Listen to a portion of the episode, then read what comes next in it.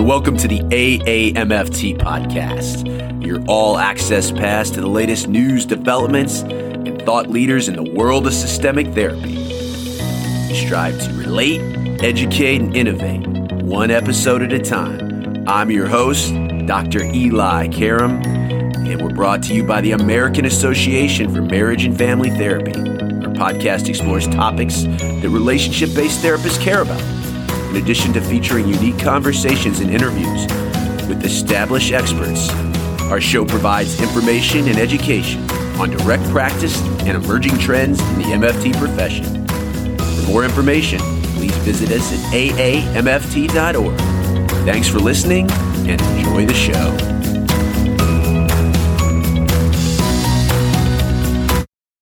Psychedelic therapy sometimes referred to as psychedelic assisted therapy or PAT, PAT, is a type of mental health and psychiatric practice that involves ingesting a psychedelic substance as part of the psychotherapeutic process. In psychedelic therapy, the use of psychedelics is typically combined with talk therapy.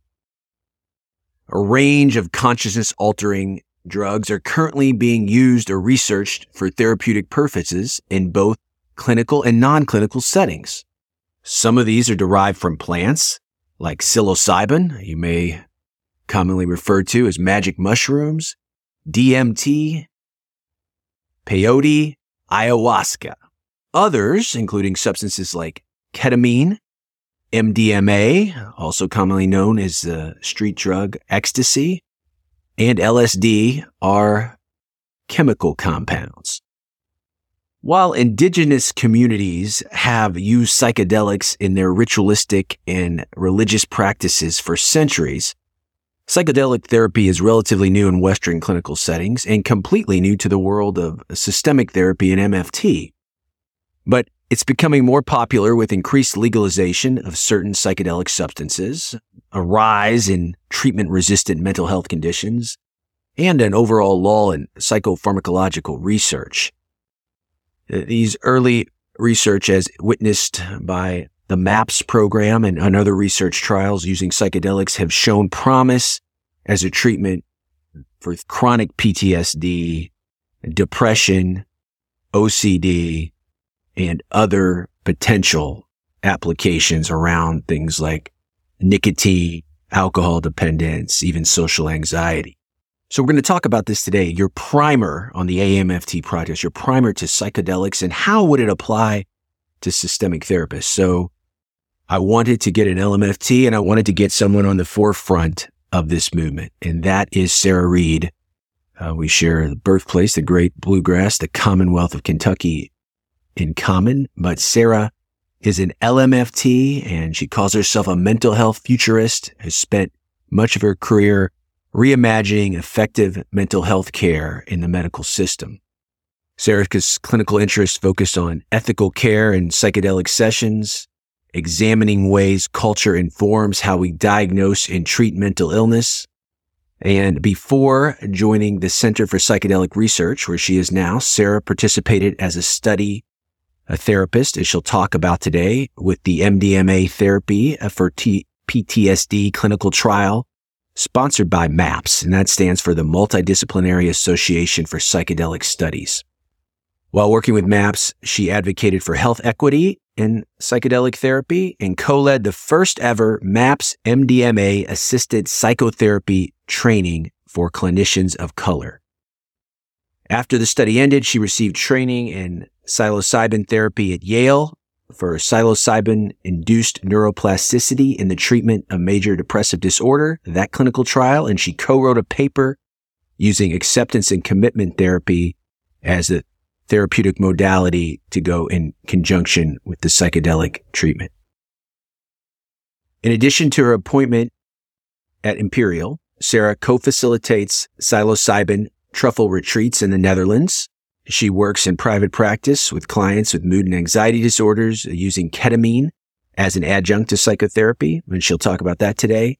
And she lectures uh, and gives media interviews on topics infusing culturally sensitive practices with psychedelic assisted therapy and acts as a consultant and advisor and to many organizations on anti oppressive and inclusive practices. I learned so much in this interview. Sara shares her personal and professional journey, and we will be back with a lot of good news you can use after our interview with Sara Reed. For MFTs, addressing mistrust in couples due to alcohol misuse can be one of the greatest challenges. Soberlink is your ally in this journey. Trusted for over a decade, it delivers real time, discreet proof of sobriety, fostering accountability and healing in your clients. Elevate your practice with a solution that meets the core issues head on. Make every session more impactful. Request free materials from Soberlink. That's www.soberlink.com slash AAMFT. Soberlink.com slash AAMFT. Immerse yourself, share with clients, and witness transformation. Eli back with you on the AAMFT podcast.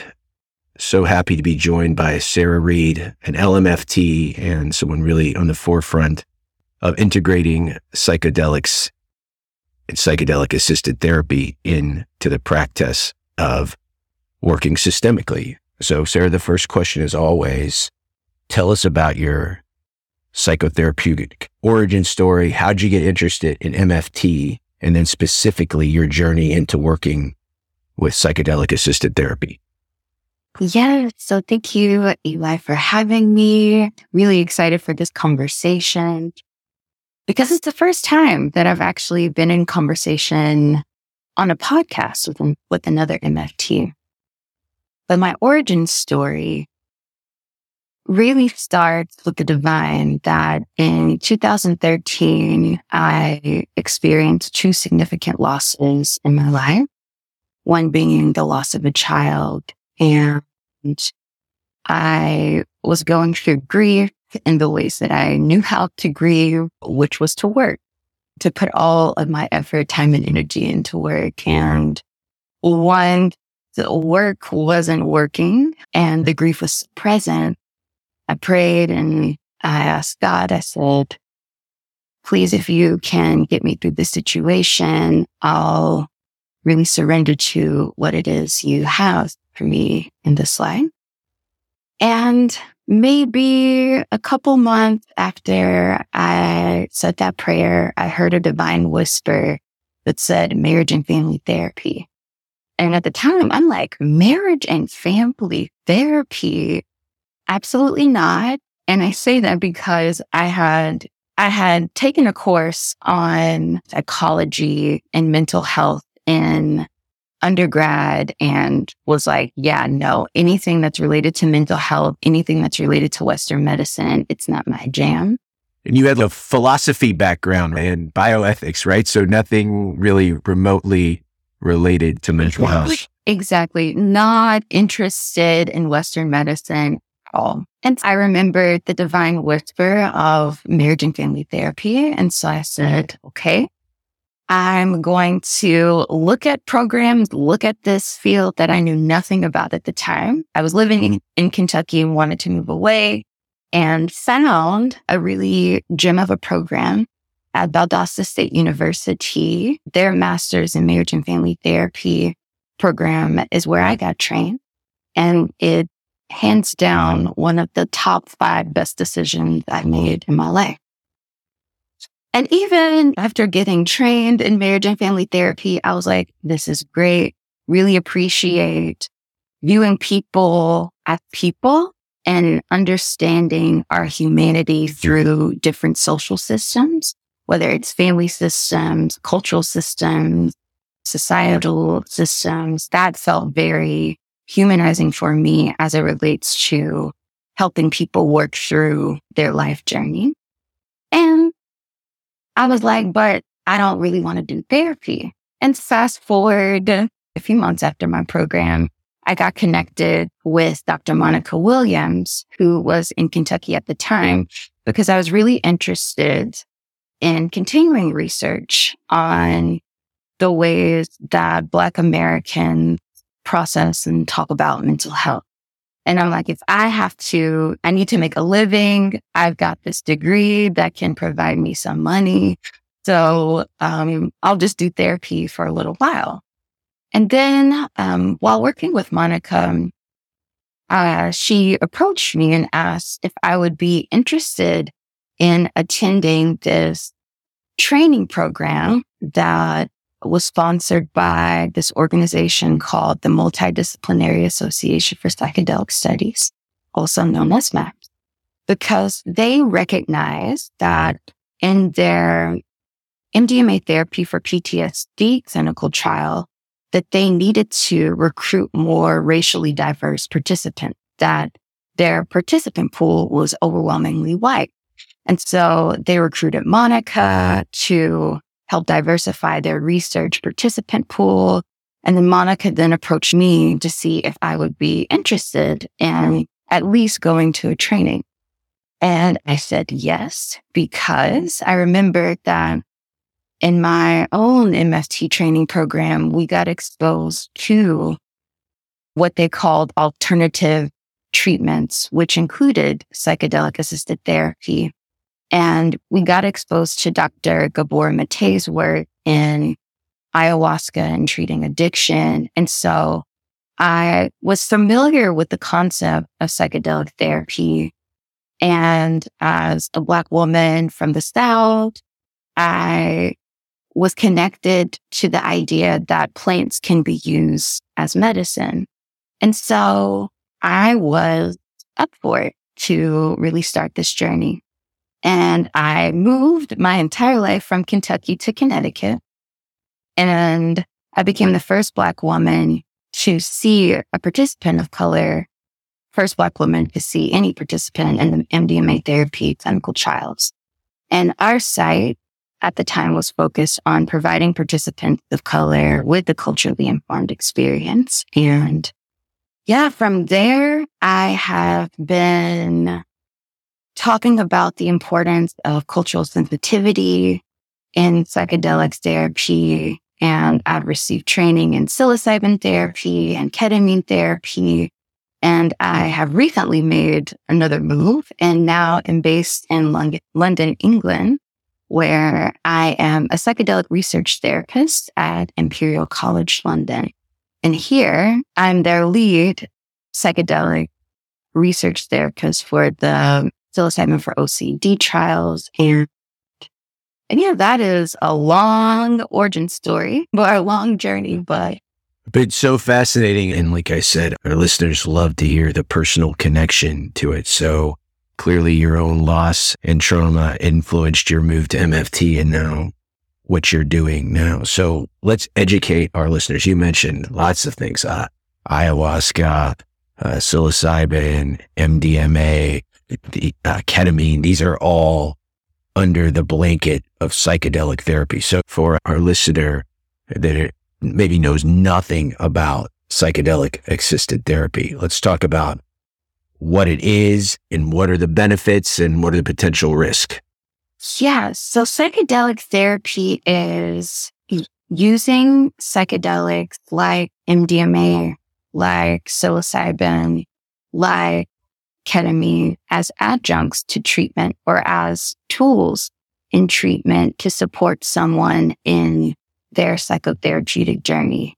Now, research is being done now to see how safe and effective these medicines are in treating mental health conditions like depression, PTSD, anxiety, anorexia, and as a field, we are still learning the best therapeutic practices for how to approach this work in a safe and open and sensitive way for the folks that come into these sessions. Because the reality is that mental health is not improving. Mental health is getting worse, especially with the pandemic people have reported increases in anxiety, increases in depression.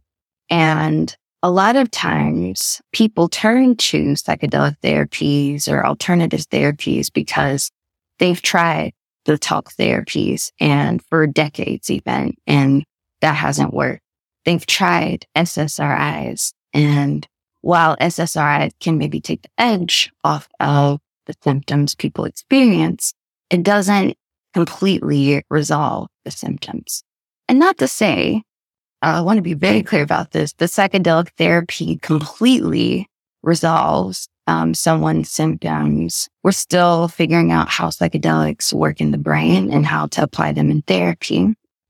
And what I can say is that psychedelics present a really unique opportunity because psychedelics may help to catalyze the therapeutic process by helping people stay emotionally engaged with their trauma, with their losses, with their emotional wounds that are coming up, that they can actually stay with their emotional experience and not be overwhelmed by the anxiety that might be coupled with the experience, the fear that might come up from the experience, and to stay engaged in that experience and create new meaning and to create a different relationship to the thing that often people are trying to disconnect or mm-hmm. separate from. That is a beautiful overview. And from a psychoeducation perspective, what do you think systemic therapists need to know before deciding if this type of work is a good fit for them, including things like how psychedelics affect a client's brain chemistry and which clients are a better fit, which ones aren't. What is basic psychoeducation a therapist should know before they even contemplate of adding this to their scope of competence? Mm. I would say that my invitation would be for therapists to check in with themselves to see what's calling them to this work if they feel called to do this work. That psychedelic therapy is going to be a part of potentially this new wave of mental health care, this new wave of mental wellness. Because the reality is the mental health field is changing, that people aren't overly relying on talk therapy as much. Not to say that talk therapy doesn't have its place. Talk therapy will always have its place. And there might be some folks who've tried talk therapy, some folks who may not be the best fit for talk therapy because they've maybe tried SSRIs before and they're looking for something different. And as the mental health field is changing, people are, at least from what I see, are becoming less focused on symptoms and changing behavior. And they're more focused on changing their consciousness that what does it mean for me to expand my own consciousness? What does it mean for me to connect with myself more deeply?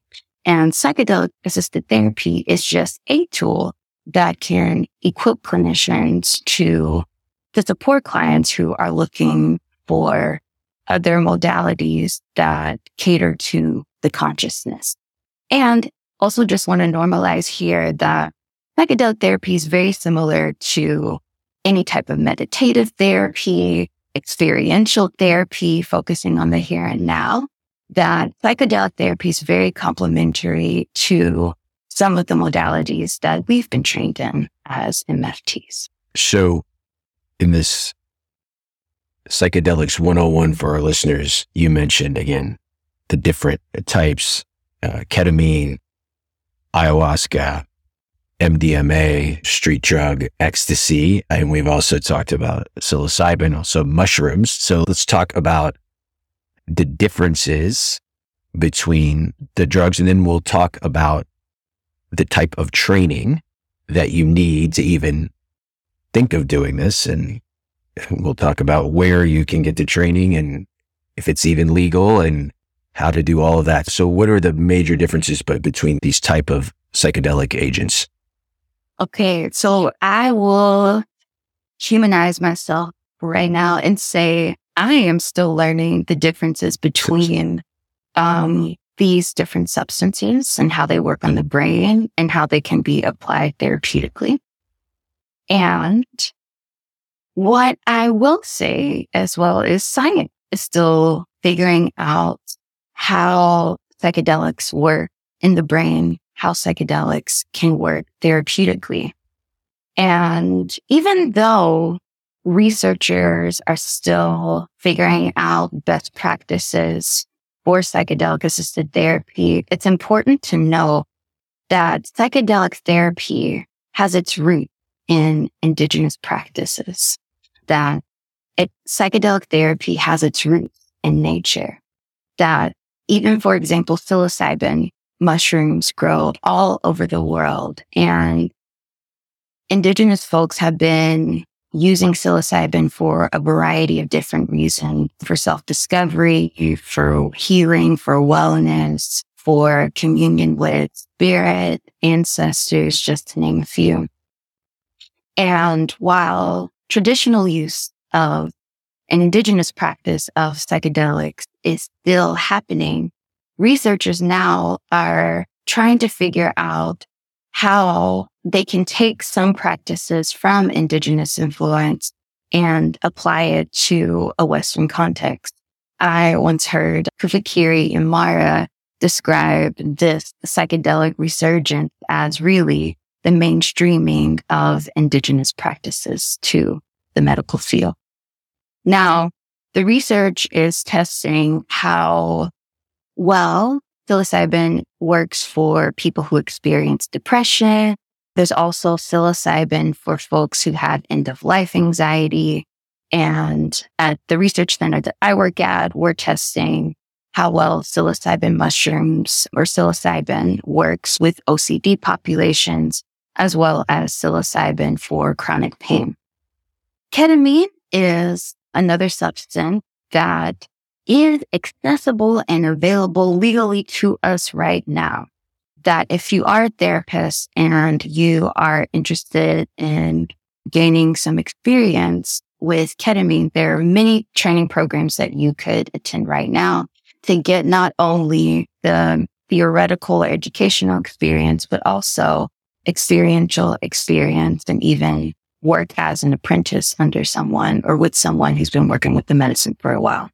Now, because ketamine is legal and it's available to us to use, particularly in the United States in an off-label way, meaning that ketamine can use to be treat depression, and anxiety, PTSD, that yes, ketamine is also used as an anesthetic in different medical settings, but ketamine can also be used for mental health purposes. And we can talk a oh, little more about the routes of administration with ketamine if interested, because there's lots of nuance with how to work with ketamine. And MDMA is probably one of the most known substances right now because of the clinical trials being conducted or sponsored by MAPS. And MDMA is being used to see if it can be effective for treating trauma. And particularly, researchers have asked why MDMA for PTSD. And it's because that MDMA, some of the subjective effects of MDMA can help people to feel more open, more connected with themselves, more connected with their therapist in therapy context, more connected the world around them. And this connection to self and others is really useful for folks who come from a trauma background. More to say on that, but maybe in gist of time, I'll uh, pause there for now.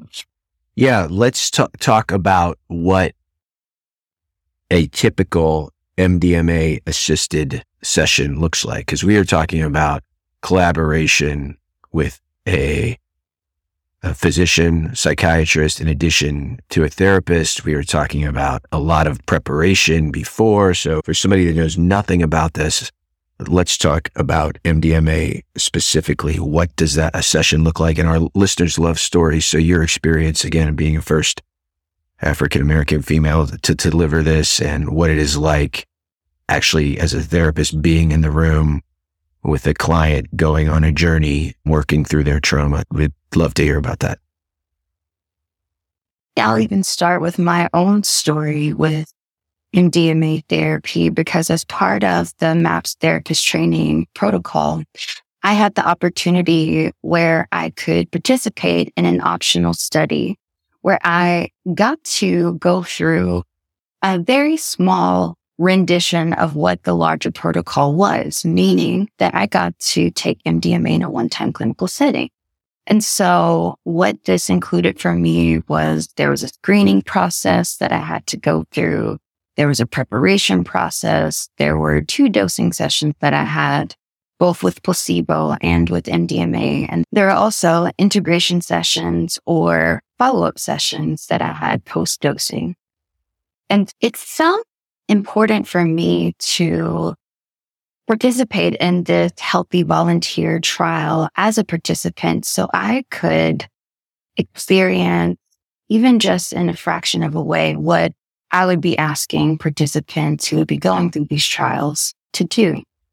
And my experience with MDMA was quite liberating for me.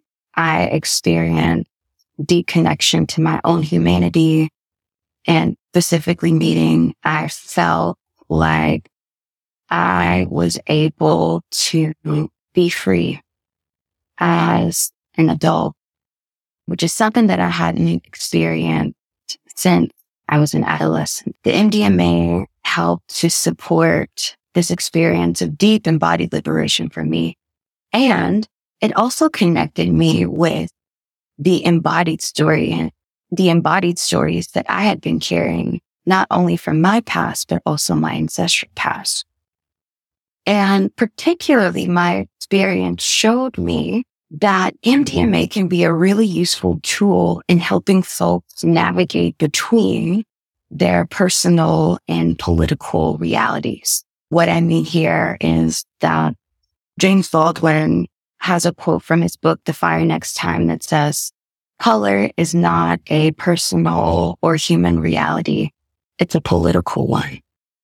And during my experience, I not only got to experience the liberation and freedom that was a necessary part of my journey, the joy that was part of my journey, but also experiencing what it means to be in my body at the time as a 27 year old black woman living in this cultural climate. And with that, with my experience as a participant in a healthy volunteer trial, that really shaped and informed how I practice or how I want to practice in psychedelic assisted sessions because I think we really miss the mark and we really undermine a person's therapeutic process if we solely focus on the science or solely focus on the neuroscience that people are more than just their symptoms, that people have a variety of ways that they think about health and illness and that the ways that people think about health and illness show up in their body and it shows up in how they express their symptoms. And psychedelic assisted therapy really presents a unique opportunity for helping folks connect back to their own humanity.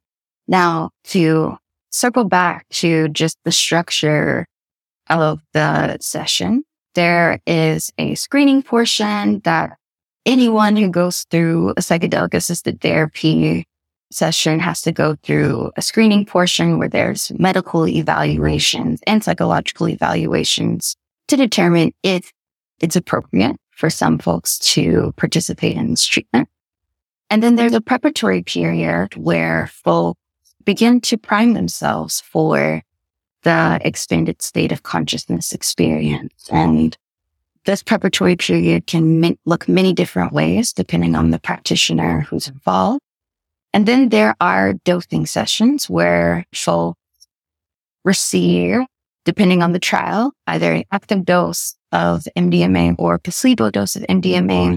And dosing days mean that participants come in and are guided through an inner directed experience for about eight and a half hours. They are provided with eye shade and headphones to help them center and focus on what's happening internally with them. The therapists are really there to just support folks in that process. And then after the dosing sessions, there's an integration period where folks integrate the insights gained in dosing sessions into daily life and daily practice. And integration sessions are really important because people can have insights all day in a dosing session, but if people don't actually apply what they've learned in a dosing session in an integration period, they will continue to return to the patterns that are creating the trauma, creating the depression, and creating the suffering. So that is a high level um, summary of the MDMA therapy protocol, as well as maybe some of what people can expect in dosing sessions.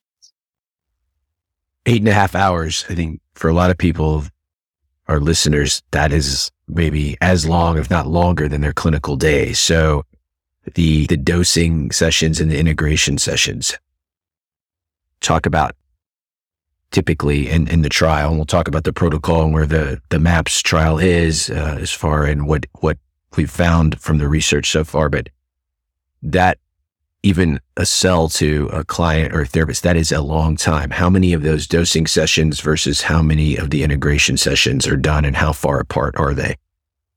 Yes. So just want to affirm that eight and a half hours is a long time, um, especially for participants going through this experience where they are focused, um, even sometimes focus on the things that they've been avoiding for many years and that it is a lot to be with yourself for eight and a half hours.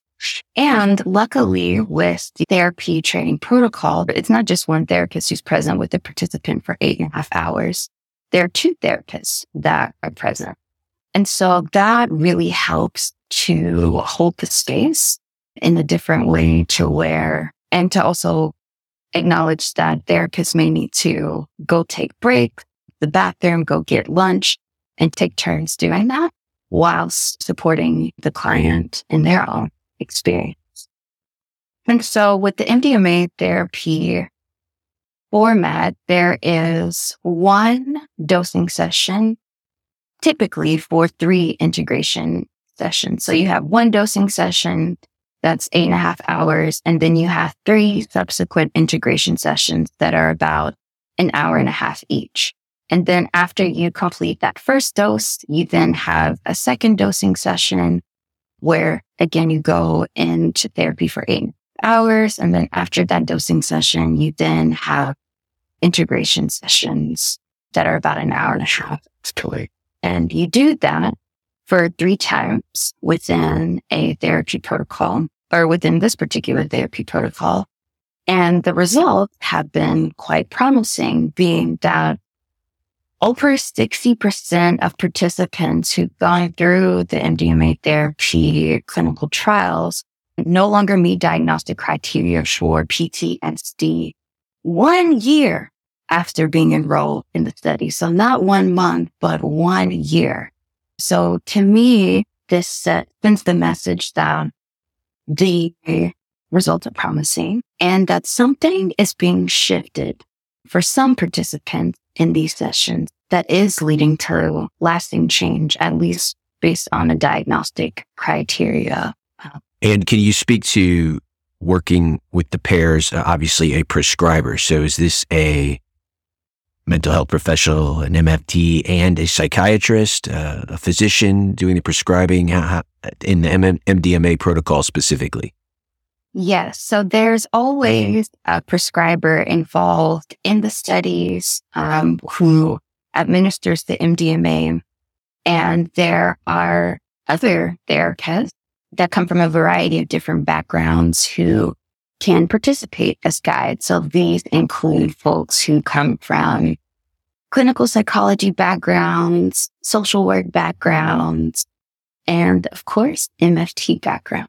So there's a whole treatment team that is really there to support someone in going through this experience. I've, in my own personal journey, been soaking this up for the last year or two, but MFT is, I think our podcast here will be the first time AMFT or anything related to AMFT is, has mentioned psychedelics. So one of the critiques on this great work is wow, it is so expensive. And I guess could you speak to that? And especially for you interested in bringing this to populations that know, minority populations not necessarily open to mental health or traditional mental health, like removing as many of the barriers as possible for people that can really benefit from this type of psychedelic assisted therapy is very important. So why is it so expensive? Mm. Why it's so expensive? I feel like I may not know the total nuances to that question, but what I can see from my perspective is that there are, there's a whole treatment team. And this treatment team is compensated at different intervals in the trial. And the dosing sessions are eight and a half hours long. And you, people are paying by the hour and by people at the research sponsor right now is paying by the hour for these therapy sessions, which can be quite costly just for one therapist. But when you add two therapists to an eight and a half hour day, that can get pretty expensive pretty quickly. And again, adding two therapists, not just to the dosing day, but also to the integration sessions that the model of care that we have in psychedelic therapy right now with the two to one model, particularly with MDMA therapy, is not going to be accessible for a lot of folks, which one solution that folks are exploring to answer this question around accessibility is to find ways that psychedelic therapy can be covered by insurance, which is a great start. And another element to the conversation is what if someone doesn't have health insurance? Then how are they going to be able to afford psychedelic therapy? And the reality is we don't know. There's a lot of brainstorming and planning that needs to happen to really create more affordable cost models to make psychedelic assisted therapy more accessible in the medical model. Now, I will say, in thinking about our diversity, the diversity that exists in our humanity, that I also think there needs to be too diversity in our models of care that we all are not going to gravitate towards the medical model for psychedelic assisted therapy. And there are other models of care that we can, that we can adopt that will make treatments more accessible and affordable. Psychedelic therapy retreats are something that is happening across the globe. And right now, the only way that you can administer or take psychedelics legally, particularly MDMA or psilocybin, are through clinical trials or through the expanded access program for MDMA. If you're wanting to work in a legal retreat setting, you're going to have to go travel to another country to be able to work with these medicines legally in a retreat setting. Retreat models of care, group models of care are another way to make psychedelic therapy more accessible. And also something that is, that's something that I've adopted in my own practice is working with self-administered sessions with ketamine. Now, this can feel a bit controversial to some, but ketamine, depending on where you live, what state you live in, ketamine can be prescribed to folks who have a variety of different mental health issues. And after, if you're cleared from a medical guide to receive ketamine, ketamine can literally be prescribed to you, delivered to you to where that you can have your own self-administered sessions with ketamine. Now, I would not recommend self-administered sessions for someone who has severe mental health issues just because that can be more destabilizing for you. But if you're someone who maybe has been in therapy before, things haven't worked and you are interested in exploring, exploring a different treatment, that self-administered sessions can be a route to go. And again, a route that is definitely going to be more financially feasible just because you're not paying for the overhead costs of a therapist guiding you in sessions that you may join in on some integration sessions that are group based, but for the most part, the agency is in your hands to go through your experience. Very fascinating. I always think, how do we take something so powerful and healing as an experience as you're talking about and then make it relational as we're MFTs. So this idea of somebody doing these dosing sessions and this integration work and then trying to share those gains with a partner. What are your thoughts as far as in the future of how this can be expanded and integrated into working with couples and families, our traditional domains of MFT practice? Hmm. A dear friend once told me that psychedelics are relational medicines, that at their core, this is what psychedelics do is help us explore and expand our relationships with ourselves and our relationships with other people. And the good news is there's already some interesting research that's happening now around MDMA therapy for couples. And there's some studies if folks are interested that are coming out of Canada. I want to say Toronto by Dr. Wagner. I recommend you to research those studies if you're interested in learning more. But yeah, Eli, as you shared earlier, that psychedelics, I believe, are going to be part of a new wave of mental health care. And there's a lot of possibility and work that marriage and family therapists can do to really help expand the field to be more culturally sensitive and relational as like a foundation. Now, people are going to listen to this podcast and you're uh, such an accessible and eloquent speaker. They're going to like flood MAPS. I do know, however, MAPS, if you go to the website now, where they are in their level of their clinical trial. I don't think there's any trainings or any way to get in 2023 as we sit here. If I'm a systemic therapist and like, I want to learn more about this and potentially get trained about not just MDMA, any psychedelic assisted therapy, where would you go? How would you follow up if you're turned on after listening to this podcast? Yes. So there are many training programs that are available that you can participate in to learn more. And I will say that definitely check in with the training program that you're pursuing and what your state regulations are, because what you don't want is to spend thousands or tens of thousands of dollars on a training program and you actually can't administer any of these medicines or work with any of these medicines if they do become legal. Now, some mentions the California Institute of Integral Studies. They've got a psychedelic therapy certificate. There is also the Vital program that is being put on by Psychedelics Today. And if you're looking for a real intro to psychedelic therapy that is rooted in indigenous practices, rooted in ceremony, rooted in systemic relationship that I invite you all to join myself and Charlotte James in the psychedelic liberation training.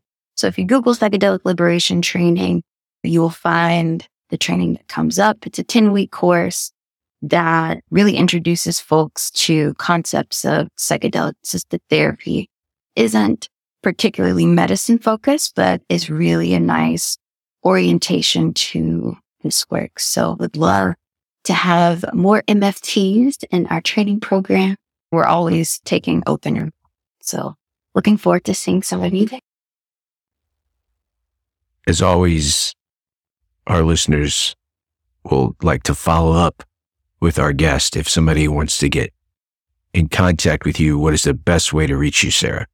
Yes, so feel free to reach out to me at sarajreed.info. That's S-A-R-A-J-R-E-D dot info. Also, feel free to connect with me on LinkedIn. I'm not the best social media kind of person. I am there as well. So would love to hear from you.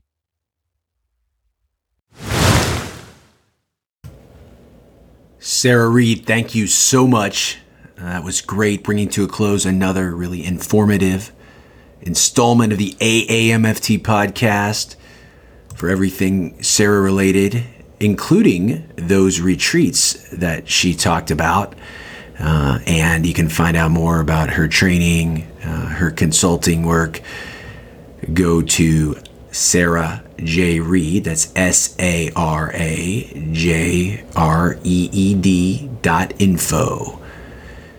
If you want to find out more about what's going on at AMFT, including the Systemic Therapy Conference, go to aamft.org. The Systemic Family Therapy Conference 2023 version fully virtual, sponsored by the American Association for Marriage and Family Therapy, October 25th through 27th. We are just about two months away. This is a comprehensive three day event focusing on enhancing the systemic thinker, developing cutting edge clinical skills and training to propel our profession forward, and integrating MFT values into vital community and institutional systems that shape our global societies. The Systemic Family Therapy Conference for the last three years has taken a holistic approach to the continuing development of family therapists.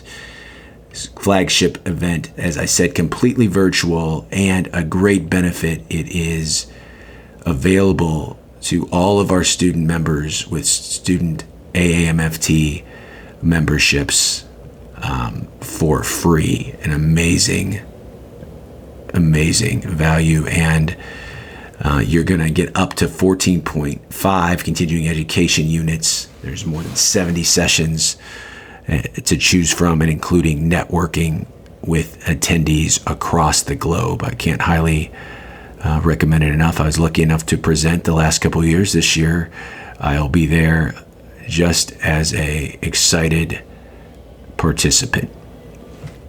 Drop us a line. I'm at Eli at NorthstarCounselingCenter.com.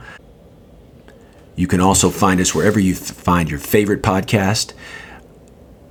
I'm partial to Apple Podcast or Spotify. You could also get us at Google Play, where you'll see five seasons worth of very hot topics like we talked about today, including everything relevant to you, the systemic thinker, uh, whether you're practicing individual, couple, or family therapy. Want to find out more about me? You can go to elikaram.com where you can see the book, Bringing Common Factors to Life, which is infused in a lot of the values and kind of the way we look at successful therapists, successful therapies, successful client systems. My book with Adrian Blow from Routledge Press. And you can go also on the webpage if you've ever wanted to get more kind of training or understand more about how I look on training therapist and integrating individual, couple, and family systemic therapy. Uh, you can see ways to get involved with that uh, also. Until next time, my friends, stay safe, stay systemic.